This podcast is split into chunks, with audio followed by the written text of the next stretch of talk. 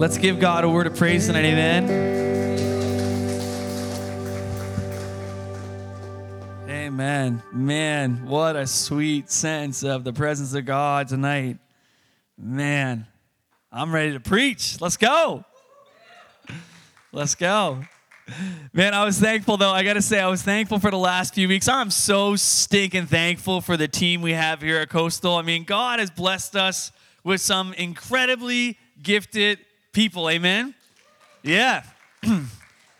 Thankful a couple weeks ago, Brett brought the word. And then last week, Alex and James brought the word. And did you know that last Sunday at Yarmouth Wesleyan and Coastal, that there was 3 different preachers 22 years of age or younger? Isn't that awesome? Isn't that like... I'm just thankful that as a family of churches across our network that we really believe in being multiplication obsessed. Like, we want to multiply. It's not just about one personality, that in the body of Christ, we believe that God wants to raise up a generation of people to actually bring transformation to Southwest Nova. Amen? And God is raising up people and equipping people. And I just am excited for the destiny that God has for these 22, 21-year-olds. Because I believe they're going to change the world. So it was really cool to kind of be this morning at Yarmouth Wesleyan. And you guys all know this guy named Brett Smith, do you? Some of y'all do. He's a true-bred Cape Islander. And he's a pastor at Yarmouth West. For those of you guys that don't know, he's Trevor and Candy's son. And it's really cool. I've watched Brett's journey since he was a teenager and watched God unfold his call in his life. And seeing him up on stage this morning at Yarmouth West, man, I was proud as a pumpkin, I got to say. Like, just so stinking proud of this guy serving Jesus and kind of loving on him. And he preached last week, and Alex and James kind of preached last week on Romans chapter 12. And so we're going to kind of jump back into Romans chapter 12 here tonight. And let me just kind of bring you up to speed a little bit, kind of on the book of Romans and where we're going to go tonight. The book of Romans, the first 11 chapters of the book of Romans is really Paul explaining his theology about the gospel. It's basically unpacking what Christ has done on our behalf and how we're actually made right with God, how we actually have peace with God, how Jesus actually broke the power of sin, and while we wrestle, there's no condemnation now for those who are in Christ Jesus. And so Paul unpacks in his first 11 chapters of the book of Romans all that Christ has done on our behalf. And in Romans chapter 12, verse 1, it starts off with this word. Does anyone know what it is? Therefore. That's right, you got it. Bonus points for you guys. Therefore. And in Romans chapter 12, verse 1, there's a pivot or a hinge that actually shifts from this is what Christ has done on your behalf into this is now how you ought to live in light of all that Jesus has done on our behalf, which is a lot. So that actually, in light of what God has done for us, we've been enabled to do certain things, like spiritual gifts. As you kind of jump in through Romans 12, verse 1 and 2, Paul talks about spiritual gifts and how we're supposed to use them with one another. And then Paul, the very first thing that Paul talks about post this 11 amazing chapters on the gospel is actually how we're actually supposed to do life together and how we're supposed to actually relate with the world.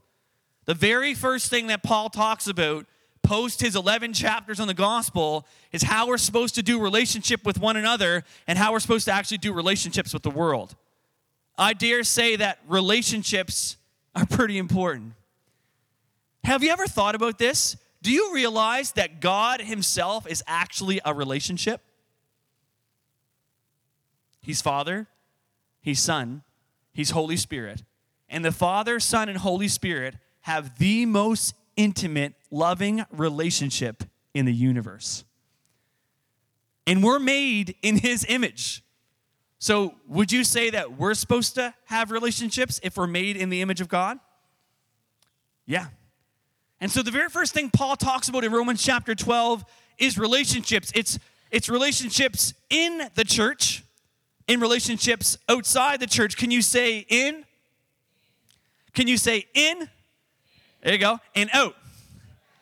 As we jump into Romans chapter 12, verses 9 to 21. We're going to talk about relationships in the church and outside of the church.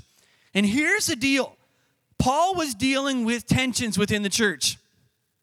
As you know, and has been mentioned multiple times as we worked through Romans, but just as a little bit of a refresher, the Jews had come home. They were exiled out of Rome for 5 years, and so the Jewish Christians that came back to Rome came back to a church that was now Gentile-run. Remember the story I told you about how there was a Gentile worship leader now? There was no longer a Jewish worship leader. Someone took his job when they left. There was a head, I'm joking, by the way, right? Okay. There was like a head trustee and board members, and all these Jews used to be these prominent members in the church, and then the emperor's like, you got to go. So they kicked them out of Rome, and Gentiles naturally rose up into the positions that God had called them to lead and orchestrate, and the Jews come back and find their church not so Jewish anymore. And so there's this tension between Jews and Gentiles, but Paul, missionally, in order for this church to reach its maximum effectiveness, he needs these two sides, these two teams, to come together as one to be a force for the kingdom. You tracking? And so Paul has to speak into issues in the church here in Romans chapter 12. And this really is one of his first opportunities because he needed to spend 11 chapters to actually lay out his theology of the gospel for the church in Rome. And so in one of Paul's first opportunities in the book of Romans 12, he talks about how we're actually supposed to do relationships. And it's really hard to do relationships in a polarized culture. I mean, the Roman culture at the time, Rome was evil. There was all kinds of bad practices at the time. And there was pressure from the community that the Roman church was in to conform to the patterns of the world. That's why Paul said that. Because in the times of the church in Rome, Caesar was Lord. And it was very anti-Jesus and hostile. And so the church needed help to figure out, how do we actually relate to the world? How do we be in the world and not of it? How do we walk this tight line that God has called us to walk? You know, we're in the church in 2022. How many know it's hard to be the church in 2022 in Canada? Because here's the deal. God has actually called the church to be for the poor and marginalized and oppressed, to be a voice for the voiceless and stand up for justice. Those are things, all things that Jesus did. But at the same time, Jesus has called us to be scripture-rooted and be governed by what the scripture says. And believe it or not, in 2022, being governed by the scripture, but also standing for the cause of justice is actually radical. It's not over here to the right, in the ditch on the right. It's not in the ditch to the left. It's this tightrope in the way of Jesus. And that's really, really hard. And so Paul gives these words as direction to teach us as a church, how do we be in the world and connect and be a light to those outside the walls of the church? Here's the deal, church. We're going to actually work through all these verses here today. And I don't know if some of y'all wore sandals. Alex did. But I just want to give you a heads up. I don't hardly ever preach sermons like this, but I just want to give you a heads up. Y'all might get your toe stepped on tonight. So just FYI, you might want to just curl those suckers up a little bit here. So are you ready? You don't sound very ready. Ready or not, here we go, all right? Here we go. Love must be sincere. Hate what is evil. Cling to what is good. Be devoted to one another in love. Honor one another above yourselves. Never be lacking in zeal, but keep your spiritual fervor serving the Lord. Be joyful in hope, patient in affliction, faithful in prayer. Share with the Lord's people who are in need. Practice hospitality. Bless those who persecute you. Bless and do not curse. Rejoice with those who rejoice. Mourn with those who mourn. Live in harmony with one another. Do not be proud, but be willing to associate with people of low position. Do not be conceited. Do not repay anyone evil for evil. Be careful to do what is right in the eyes of everyone. If it is possible, as far as it depends on you, live at peace with everyone. Do not take revenge, my dear friends, but leave room for God's wrath, for it is written, "It is mine to avenge, I will pay," says the Lord. On the contrary, if your enemy is hungry, feed him. If he's thirsty, give him something to drink. In doing this, you will heap burning coals on his head. Do not be overcome by evil, but overcome evil with good. So as we dive into this passage for a few minutes, there's going to be some things that we hit that's going to speak to relationships in the church. So Coastal Church, how we actually do relationships with brothers and sisters in Christ that are in this room. There's going to be some in conversations. But then there's going to be some out conversations with how we do relationships with people outside the walls of the church. So you're tracking with that? So in, say in, and out. All right, so here we go. Love must be sincere. How many of you know that God actually wants us to be authentic? He wants us to be real and genuine. One of my mentors, you guys remember Mike McNeil, who spoke here for maybe those of you that don't know, he's a professor at Kingswood. He's a mentor of mine. He says this line. He said, what's in our heart and what's in our face need to match. David said it this way. He said, God, you desire honesty from the inward parts. I'm convinced that a lot of us actually fake loving people. And that's a lot of work. But I believe that we struggle with actually showing sincere love. And I believe a lot of us, what's in our face and what's in our heart is really, really different. And as a result, a lot of us go around throughout our day wearing a mask. And I'm not talking about a medical mask. You know what kind of mask I'm talking about, right? Because we don't want people to see what's really in our heart towards them. And we know the expectation, especially in Canada, is to be nice. Like, Canadians are known to be really nice people, right?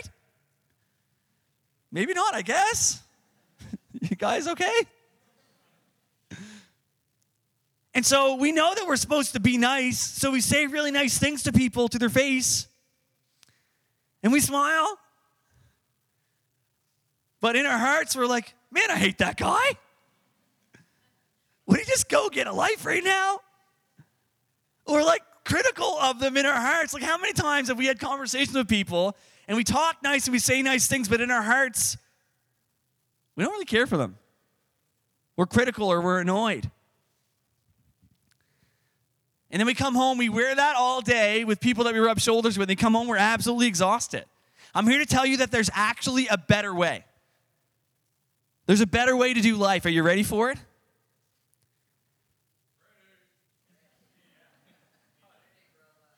It's actually genuinely really loving people.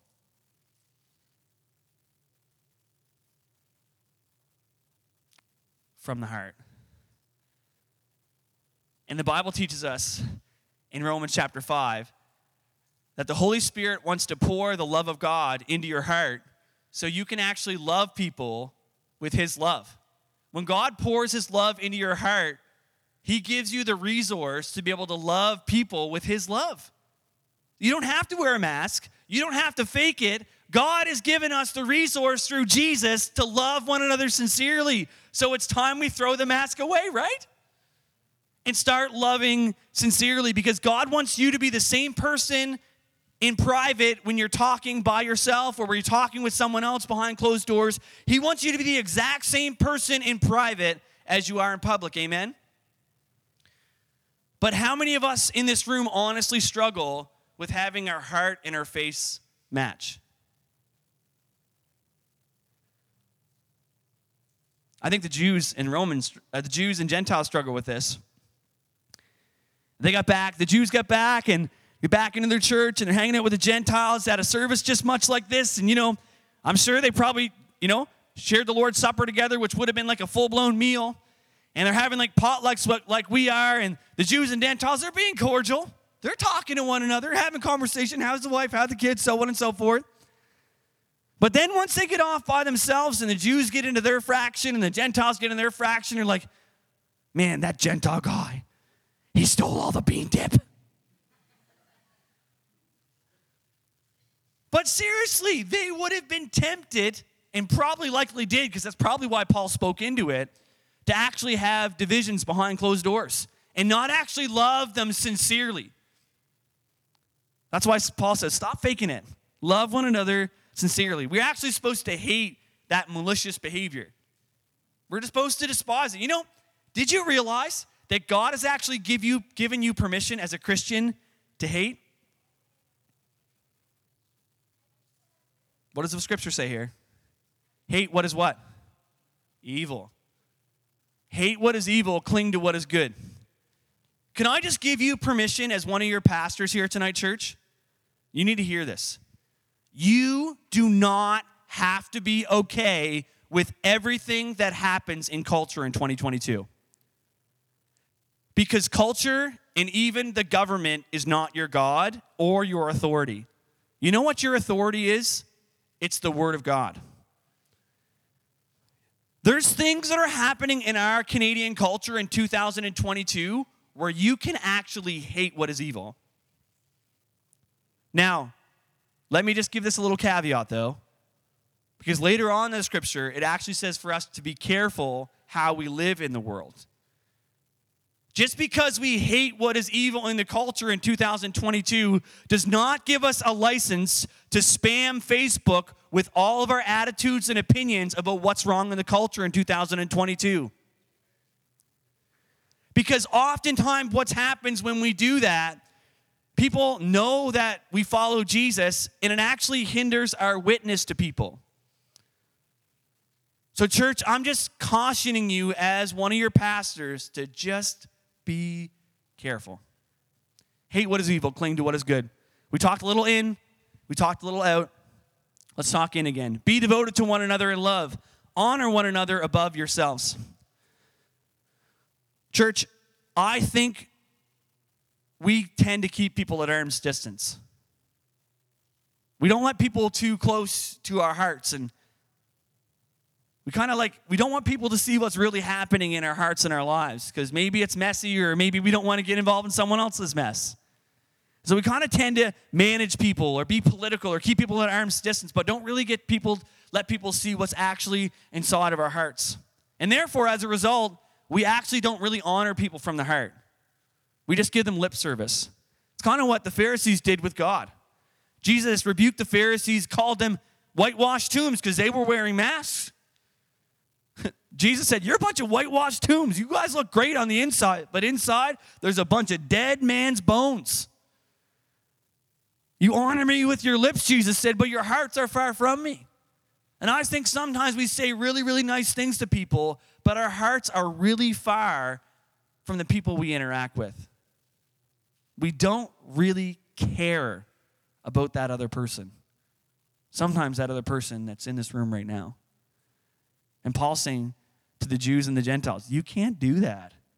You've actually really got to love them. You've actually really got to be committed to them. You've actually really got to honor them from your heart. And that's really hard to do with someone that sees the world differently than me, right? That's really hard to do with someone with different perspectives and different ideas. It's hard to honor those people because it's challenging and extra grace is required. And it's really challenging because before all this happened the last 2 years, we had a little more grace. I mean, doesn't it feel like we've been like holding on and clenching? And, you know, I was, you know, talking to a pastor friend of mine, and he's like, man, like I kind of feel like a little bit like, and this is like no joke, like legitimately traumatized about leading through the last couple years.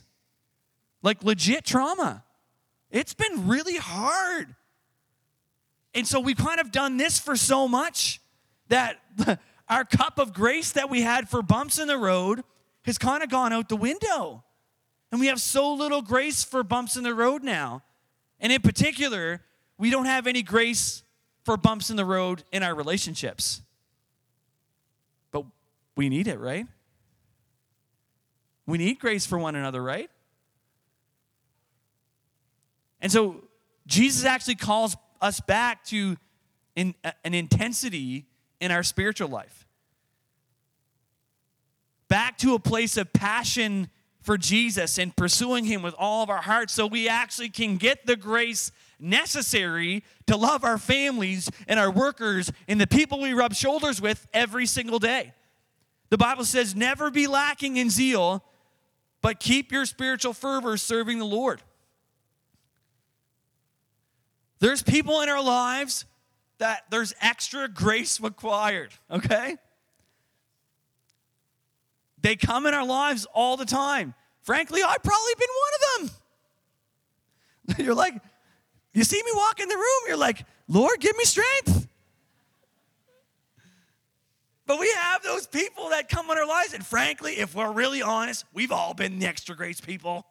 At one point in time in our lives, maybe more so than not, we've been the extra grace people where we've been the people where extra grace is required. But listen, you can't get the extra grace required any other way than from Jesus, because he is the source of grace, amen? He's the one who gives us what we need for every single relationship. The Bible says in 2 Peter chapter 1, he has given us all things for life and godliness according to our knowledge of him who has called us by his own glory and virtue. He has given us everything we need for all of our relationships. But the only way to get that grace to love people in this church and outside the church the way that God has called us to, we got to go to him. We've got to have this intensity and love for him, and it's in those moments that God pours his grace into our lives. Because if you don't have that, you'll start to get really, really, really negative about people. You'll start complaining about people. You'll find if you record yourself over a span of 3 days that most of your conversation is being negative about people. And sometimes you can be negative about people in the church. And sometimes that negativity about people leads you to have a negative perspective about the church. I was sharing this morning at Yarmouth Wesleyan. It's a little different for us here at Coastal because we're only 2.5 years old. But I said this to a 73-year-old church about us having a negative attitude towards the church. And everyone was like, ooh.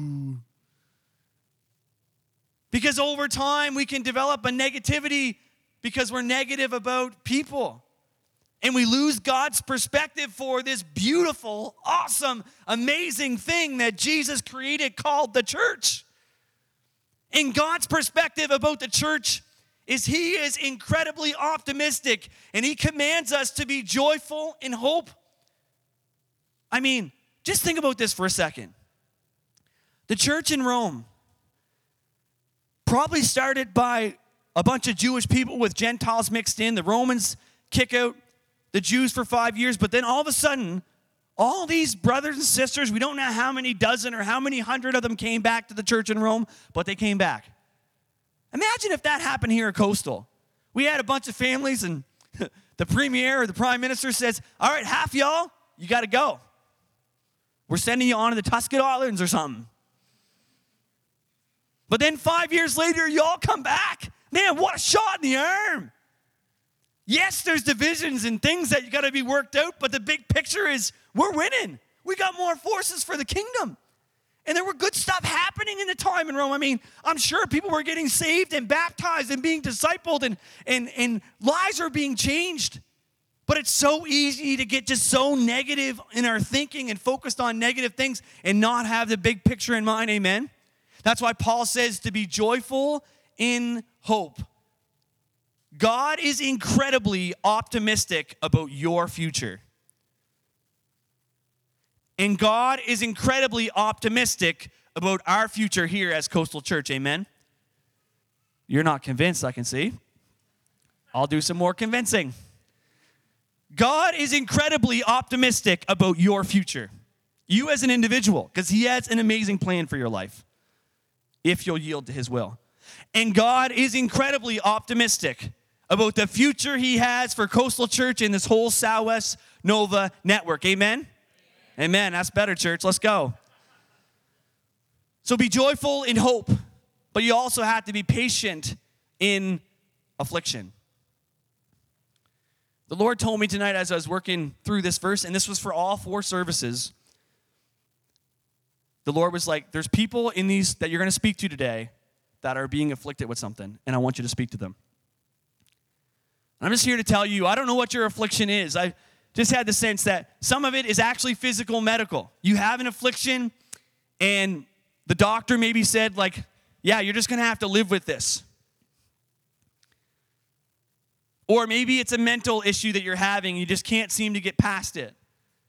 Maybe it's a relational conflict, and afflictions are kind of like these nasty things that, like, they tend to always be the default thing in our head, and it's just so hard to get through them.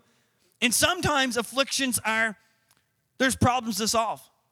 We have an affliction, and it's temporary, and God kind of directs us, or we get direction with how to deal with a problem, and we go to the problem and fix it. Those are the good kinds of afflictions. The bad kinds of afflictions are the ones that just don't seem to go away. And the word from the scriptures here today for you that are facing this affliction is this: just be patient in the affliction. Wait on the Lord. And the Bible promises in Isaiah chapter 40 that those who wait upon the Lord will renew their strength. They will run and not grow weary, and they will walk and not go faint. God promises to renew your strength, to give you the divine resource that you need to push through that affliction. So wait on the Lord. Be joyful in hope, be patient in affliction, and be faithful in prayer. You know, I think the thing that ties this whole passage together and helps us figure out how to do relationships in the church and how to do relationships outside the church. And we can't do this without this last thing. Like, I can't do relationships in the church without the thing I'm about to say. And I can't do relationships outside the church without the thing that I'm about to say that Paul commands. Be faithful in what? Prayer. If we don't pray and whisper the names of people inside this church to the Father, and whisper the names of people outside the church to the Father, there's no hope. I mean, if we don't pray, we might as well pack it in. Because we can't do this without Jesus, amen? It's way too hard to do without Jesus. And you know, God wants us to be faithful in prayer, to pray for the people that rub us the wrong way within the church. There's people that you're just not going to see eye to eye with. Your personalities are going to be different, but God wants you to pray for them and not complain about them. For that person that rubs you the wrong way, do you spend more time praying about them or complaining about them? Or for that person in the community that maybe you had a little spat with, or you tend to always have conflict with them, or it could be a group of people, do you complain more about them or pray more about them? And what would happen if you turned every time you have a desire to complain about that person to someone else, you actually turned it into a prayer? Lord, help them, bless them. Help them, Father, to see the way you see. Help them to know your love. What would happen to your heart if you just began to pray for those people that are rubbing you the wrong way every single day? Well, I can tell you one thing that would start to happen. God would actually start giving you his heart for that person. And it'll be way, way easier to actually see them through God's eyes. And what'll likely end up happening is as you begin to pray for that person, either in the church or outside the church, the Spirit will likely use you to be an answer to your own prayer. So maybe you're like, I'm not praying then in that case. No way. Don't want to do anything for that person. Hold it. Just chill. Pray for those people. And God will begin to show you the needs that those person has. Maybe that person rubs you the wrong way because there's actually needs in their life that you see and can identify. And God actually wants you to use you to help them lovingly and graciously with their issues. you ever thought of that? Share with the Lord's people who are in need. When you pray for someone, you can see what their needs are. Practice hospitality. Rejoice with those who rejoice. Mourn with those who mourn. Live in harmony with one another. It's really hard to rejoice with those who rejoice and mourn with those who mourn when you're not inviting people into your space. Practicing hospitality isn't optional. It's actually a command. It's not one of those ones where like, Lord, I'm going to pass on that one. Nope. There's two words here. Practice hospitality. Do not be proud, but be willing to associate with people of low position. Do not be conceited. You know, there's few things that put the kibosh on relationships than pride and arrogance. How many of you guys, let me ask just a little poll here. How many of you want to hang out with someone that is proud and arrogant? All right, we got one person. Awesome. He's the missionary to the proud and arrogant right here. Let's go. Let's go. He's loving like Jesus, man.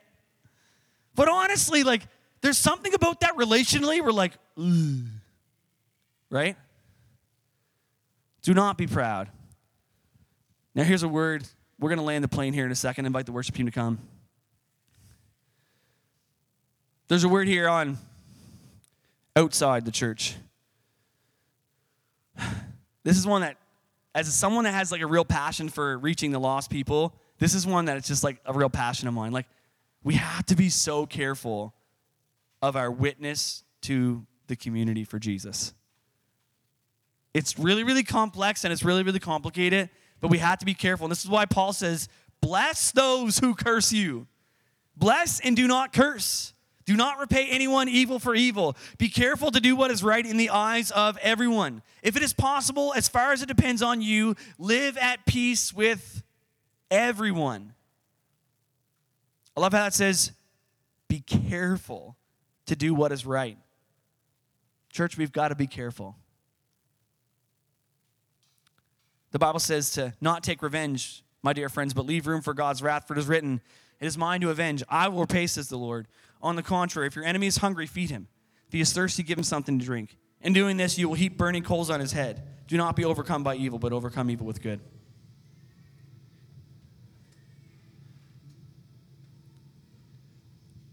I think we have been overcome by the evil of our age. And God doesn't want us to be the overcomed. He wants us to be overcomers. And he wants to change our mentality to not just be on the losing side all the time as the church, but God has actually made us to be a victorious church. And he wants to change our mindset to being always on the losing end of things, to rising in the victory of Christ and being a force for his kingdom. Amen. I celebrate that this fall, October 2nd to 8th, churches from all across Atlantic Canada who have refused to say no to the evil of our age and what we've been through over the last season of our lives. And we're uniting as a church, and we're going to love all over Atlantic Canada in Jesus' name as we celebrate Love Atlantic. That is going to be awesome. And a lot of people are going to be blessed, in particular, outside the walls of the church. That's what it looks like to not be overcome by evil, but to overcome evil with good. So what do you do with Romans chapter 12, verses 9 to 21? How do you actually do something with what we talked about tonight? Well, there's three calls here in this passage of Scripture. The first call is an old word that we maybe don't like very much, and it's a call to repent. Repent just means to change your perspective. It's to admit that God's opinion and attitude on something is right and we're wrong. So maybe it was that thing when I talked about the masked and wearing a mask, the Holy Spirit was like, I love you, but that's you. You've been wearing a mask. And you're like, ooh, you got me, Lord. Repentance, just say, Lord, forgive me. Forgive me for that attitude. Or maybe it's someone in the community that you burned a bridge with. And the Holy Spirit's bringing that to your mind, like, oh, man, I misrepresented Jesus. Lord, would you forgive me? Or maybe it's keeping people at arm's distance. I don't know what it is, but I know one thing. Experiencing the grace of God starts when we humble ourselves under God's mighty hand and God lifts us up. So there's a call to repent here tonight. There's also a call to receive. We need to open our hearts to God. and receive his love, to be able to love people the way God has called us to love. And it's awesome. Like, it is awesome loving people with the love of God. It doesn't get much better. Honest to goodness. But there's times when extra grace is required, and maybe tonight is a chance for you to say, Lord, there's people in my life every single day that rub me the wrong way, but I know that you want to give me the grace to love them like you love them. And so maybe that's your call tonight. Or maybe tonight your call is to respond. Maybe it's actually throwing away the mask and saying, Lord, from this moment on, I'm not living that way anymore. Maybe that's your call. Maybe your call is actually to invite someone into your space that you don't see eye to eye with or that rubs you the wrong way. I dare you to invite someone into your home that maybe you wouldn't normally do it. Maybe that's your call. Church, we're all longing for relationships. And I can tell you something. People that don't have Jesus are longing for relationships. And we literally have access to the greatest relationship in the world. And Jesus gives us the resources to be able to do relationships right. One of the things that captivated my attention as someone that wasn't a Christian, I saw the way Christians loved one another. And I said, I got to get me some of that. And there's all kinds of people in our community here in Barrington and beyond that are longing for real, authentic, loving relationships. And when they see it, they're like, I can't really explain it, but I really need what you guys have. And that, church, will be an opportunity to say, let me introduce you to Jesus. Father, thank you for tonight and for the sense of your Holy Spirit here. And we just pray that you'd fall in this place, that you convict us in areas we need to change. In my own life, Jesus, would you help me to repent, receive, and respond to what you want to do in my life. In Jesus' name, amen. Let's stand to our feet.